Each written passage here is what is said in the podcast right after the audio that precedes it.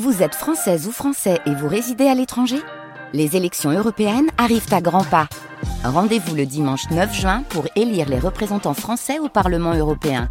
Ou le samedi 8 juin si vous résidez sur le continent américain ou dans les Caraïbes. Bon vote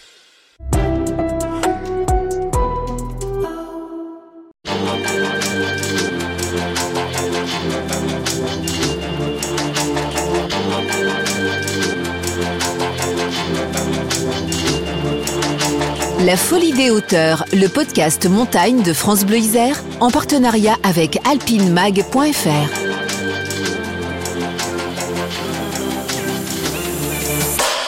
Adolescent, il voulait devenir guide de haute montagne, mais deux accidents vont changer le cours de sa vie et le faire bifurquer vers la bande dessinée. Depuis, Jean-Marc Rochette a connu un immense succès avec le transpersonnage ou l'album Elle froide.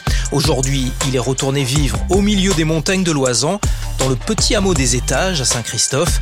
L'été dernier, je me suis encordé avec lui pour escalader le pilier chaise sur la tête du Rouget à 3400 mètres d'altitude, une escalade classique dans les années 70, mais qu'il n'avait encore jamais réalisée. Portrait d'un dessinateur taillé dans le granit.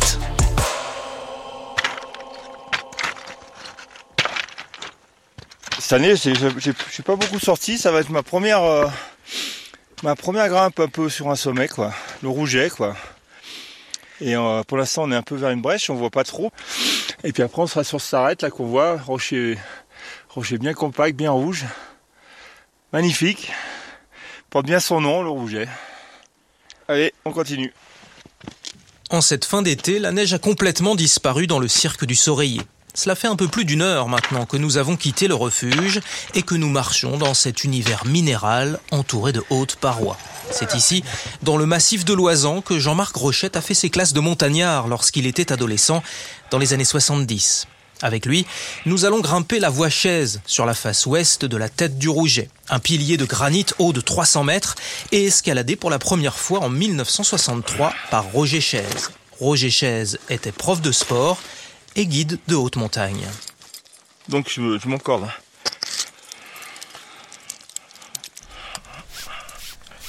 Ah putain, on est fine avec sa corde, c'est de la cordelette quoi.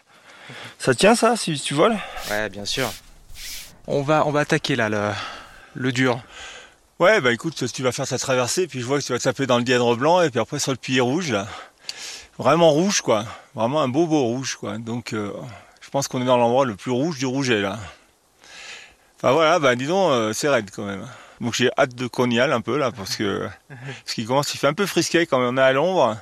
Je pense qu'on aura le soleil d'ici euh, d'ici une demi-heure quoi. C'est beau hein, ici. Hein ah oui, ça, c'est ouais, un, des, un des spots, les, un des endroits les plus jolis, les plus beaux de, de l'Oisan. Puis j'habite juste en dessous en plus, donc euh, c'est la première fois que je remonte cette année là. Je fais, cette année, j'ai plutôt dessiné que grimpé, donc on va voir ce que ça donne. Jean-Marc Rochette a grandi entouré de montagnes à Grenoble, élevé par sa mère. Élève frondeur, il se passionne pour le dessin et la peinture. Un tableau en particulier le fascine, c'est le bœuf écorché peint par Soutine en 1925 et exposé au musée de Grenoble. Mais bientôt, le jeune Jean-Marc découvre l'escalade. D'abord sur les contreforts du Vercors à Fontaine. Ici, les parois calcaires font une centaine de mètres de hauteur et sont hérissées de silex aussi coupants que des rasoirs un endroit parfait pour se forger un moral d'acier avant d'envisager des entreprises plus sérieuses, comprenez des parois plus hautes. Donc la corde c'est bon Ouais, je te tiens, vas-y. Justement, le grand massif le plus proche de Grenoble, c'est l'Oisan. Les montagnes y dépassent allègrement les 3000 mètres d'altitude. La Meige, son sommet le plus emblématique, frôle les 4000 mètres quand le dôme et la barre des écrins les dépassent. L'Oisan attire les jeunes alpinistes en herbe, à commencer bien sûr par Rochette et son copain Sampé, Philippe Sampé, rien à voir avec le dessinateur. C'est en mobilette que les deux compères partent pour la Bérarde, un petit hameau échoué au bout de la route, après le village de Saint-Christophe en Oisan. Vu de Grenoble et de son petit groupe de copains, la Bérarde, c'est la mecque de l'alpinisme. Dis donc, on commence à avoir un peu de ville là. Ça te fait rien? Non, ça me fait rien, mais il commence à avoir un peu d'espace. Première longueur très belle, hein. vraiment super, en second impeccable. Un bon rocher bien, bien rond. Moi j'ai des chaussons donc c'est impeccable sur les pieds, je ne me suis pas fatigué. Et là, on commence à prendre un peu de- d'auteur. On voit une belle arête qui, plonge sur le Vénéon, là. Et toutes les montagnes au fond. Tu es dans ton élément ici. Ouais, je suis dans mon élément, puis en plus, j'ai la maison qui est juste en dessous. Bientôt, on pourra la voir. On prendra une photo d'en haut du, du sommet du Rouget, parce que je vois le sommet du Rouget de ma maison. Elle est 2000 mètres en dessous. Donc voilà, quoi. Un sommet de proximité. Un- voilà. De voisinage. De, pro- de proche voisinage. Dans les années 70, Jean-Marc Rochette, qui s'enivre de cette nouvelle liberté, va parcourir le massif dans ses moindres recoins. Avec Sampé, il commence par l'arête sud du pic Coolidge. Tout droit, là. hein Et puis très vite, les deux copains s'attaquent à un monument de granit, l'aiguille d'Ibona, une flèche de 400 mètres de haut, plantée au fond du cirque du Soreiller. Ils y gravissent les faces est et ouest dans la même journée. Les choses sérieuses commencent et Rochette veut désormais devenir guide de haute montagne. Magnifique. Et encore. Bah là, c'est une partie assez raide, mais très prisue, avec beaucoup de prises. Franche pour les mains, franche pour les pieds. Donc euh, très très belle escalade. Enfin pour moi, c'est très belle escalade. Je suis, je m'y sens bien quoi. C'est là où tu peux parler de de grand plaisir quoi. Alors, on, on est au relais là. On a fait euh, belle longueur. Hein Très belle longueur, hein. très belle longueur. En quoi En 4 sup 5 c'est quoi ça? Ouais, c'est du 4 sup. D'accord, bah, avec, euh, du beau 4 sup alors. hein. Tiens, du 4 sup ancien. hein. Du 4 sup bien raide et bien, bien joli. On va partir sur la droite là. Il y a une fissure là. Ah ouais, où il y a le clou là, d'accord, je vois. Voilà. Et euh, après, ça monte. Donc là, il y a, il y a un petit passage de 5. 5B. 5B quand même. Ah ouais, Ouais. d'accord, ok, ok. Ouais. Bon bah 5B, ça devrait être dans mes cordes quand même. Alors là, on est dans le rouge-rouge. Alors on n'est pas dans le rouge parce qu'on est fatigué ou euh, qu'on a peur, c'est qu'on est dans le rocher. euh. Rouge vif, ouais. Rouge, C'est ouais, pas, euh, c'est du quoi Il y du... a de la bauxite là-dedans, non? Ouais. Et du fer. Ok, bon allez, c'est parti.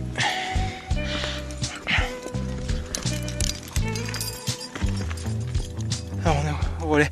On a fait le dur. On a fait le dur là, on a passé le. On a passé le petit pilier quoi, le pilier rouge. Alors c'était comment ce petit passage de 5 là?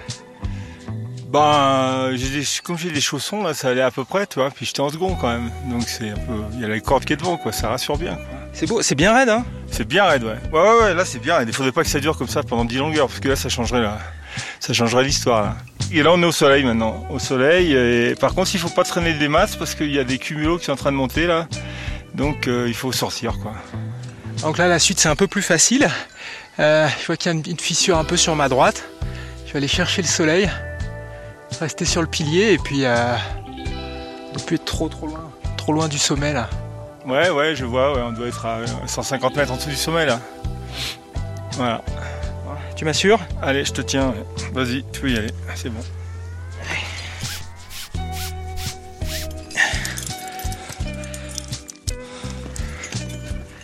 Hop Sommet de la tête du Rouget. Voilà, 3000 et des poussières. Ah non, finalement, on voit pas ma baraque. Enfin, juste un peu, tu vois. 2000 mètres plus bas.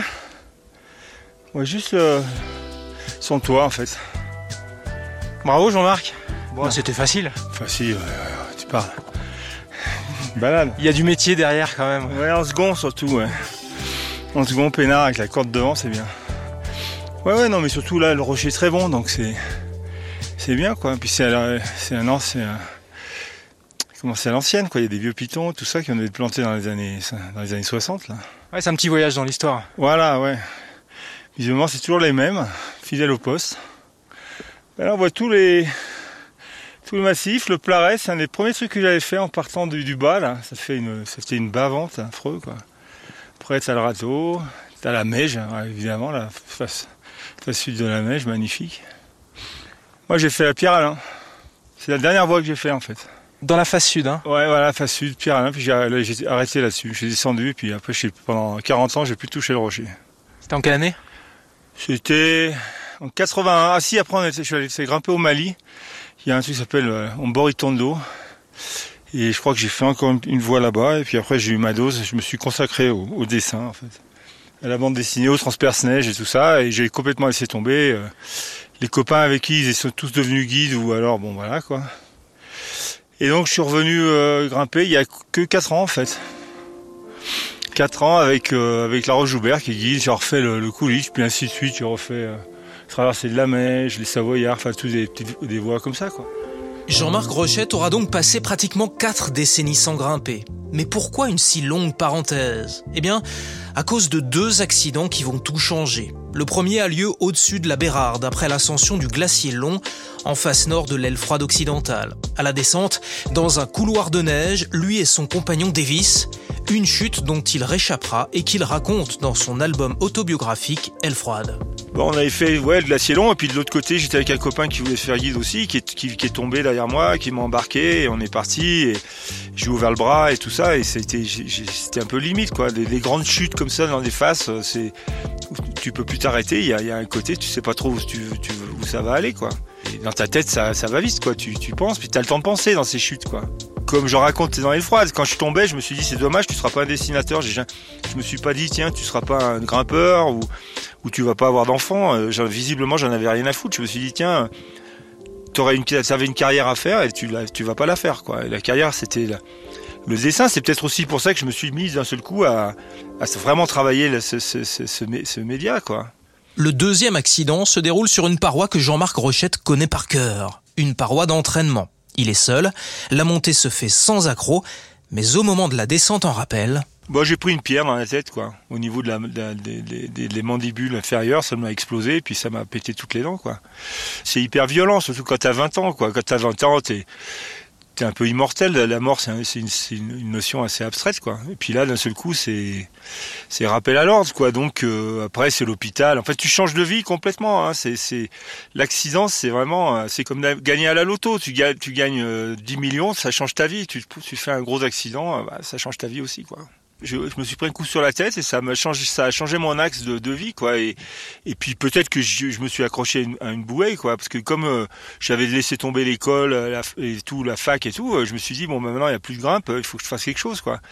Comme je suis aventurier, je plutôt cherché de l'art que de la, que de faire dans la dans des métiers plus sûrs quoi. Mais euh, ça a fonctionné assez vite en fait. Parce que moi j'avais pas de, j'avais pas de fric j'avais j'étais donc j'avais pas d'argent. Donc il a fallu que ça marche tout de suite. Et ça a marché pratiquement immédiatement quoi. J'ai puisque Edmond le cochon a été publié en pratiquement 6 7 langues euh, au bout de deux ans quoi. Edmond le Cochon, BD à l'humour grinçant, est publié dans la revue Fluide Glacial dès 1979. Trois ans plus tard, Jean-Marc Rochette et le scénariste Jacques Loeb lancent le Transperce-Neige, l'histoire d'un train qui tente d'échapper à la glaciation du monde avec à son bord ce qui reste de l'humanité.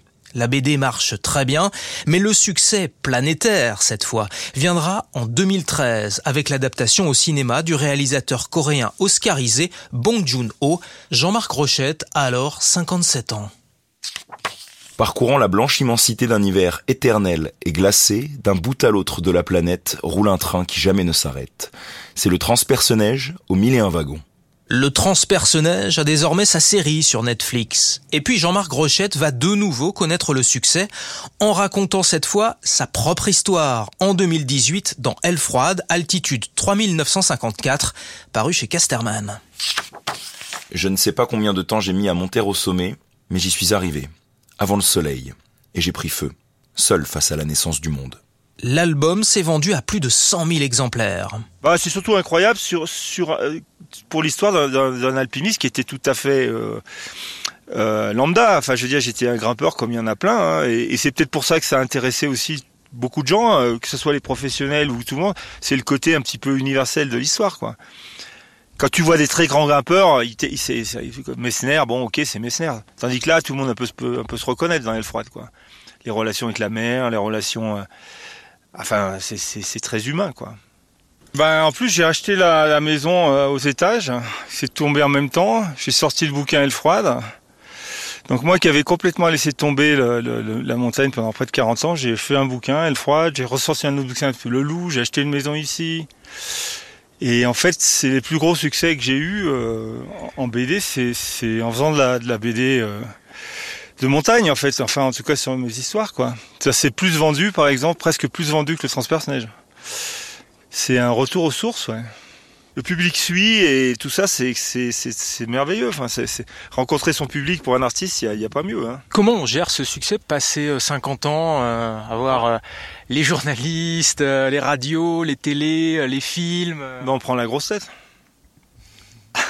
Non, on le gère tout à fait normalement. Enfin, je veux dire, c'est, quand ça arrive à cet âge-là, tu sais, tu, tu sais à peu près ce qui se passe, quoi je, je, je, gère au mieux. Hein. Je, je, suis un professionnel hein, et j'essaye de, de, donner mes interviews, rarement aux yeux rouget quand même, à 3005, en, me disant comment je vais redescendre de cet endroit là, parce que quand même on est quand même bien haut.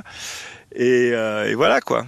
On va peut-être descendre maintenant, parce que là c'est un endroit qui me plaît, mais pas, je passerai pas à ma vie quand même. Hein. Il y a des, des, nuages qui arrivent, tout ça. Je pense pas que je dormirai la nuit ici. Tu vois, si c'est possible de redescendre avant, la, avant, avant... Allez, on va se préparer. Tac.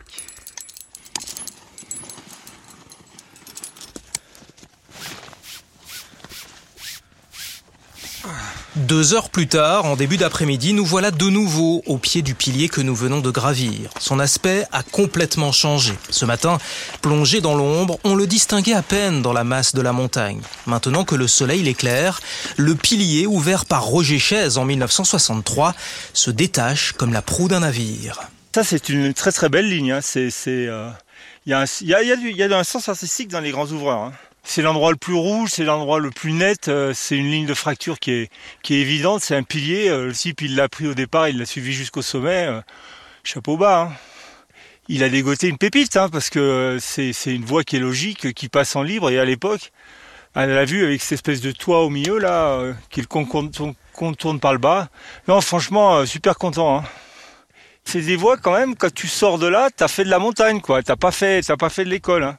C'est vraiment une magnifique voix, quoi. Très content de l'avoir choisi, quoi. Puis très content que le mec ait donné son nom au pilier, quoi. Tu vois, pilier chaise, c'est comme une signature, c'est comme une signature Picasso, quoi. C'est c'est un beau nom euh, sur un beau pilier, quoi. Finalement, on a rendu visite à Roger Chaise. Roger Chaise, ouais, qui nous a quittés, euh, j'imagine, euh, depuis quelques années, mais mais qui est toujours un petit peu là, quoi. Ça, c'est le c'est le c'est l'honneur et la chance, c'est la des, des grands grimpeurs, c'est qu'ils restent un peu toujours vivants dans la dans le cœur de ceux qui suivent, quoi.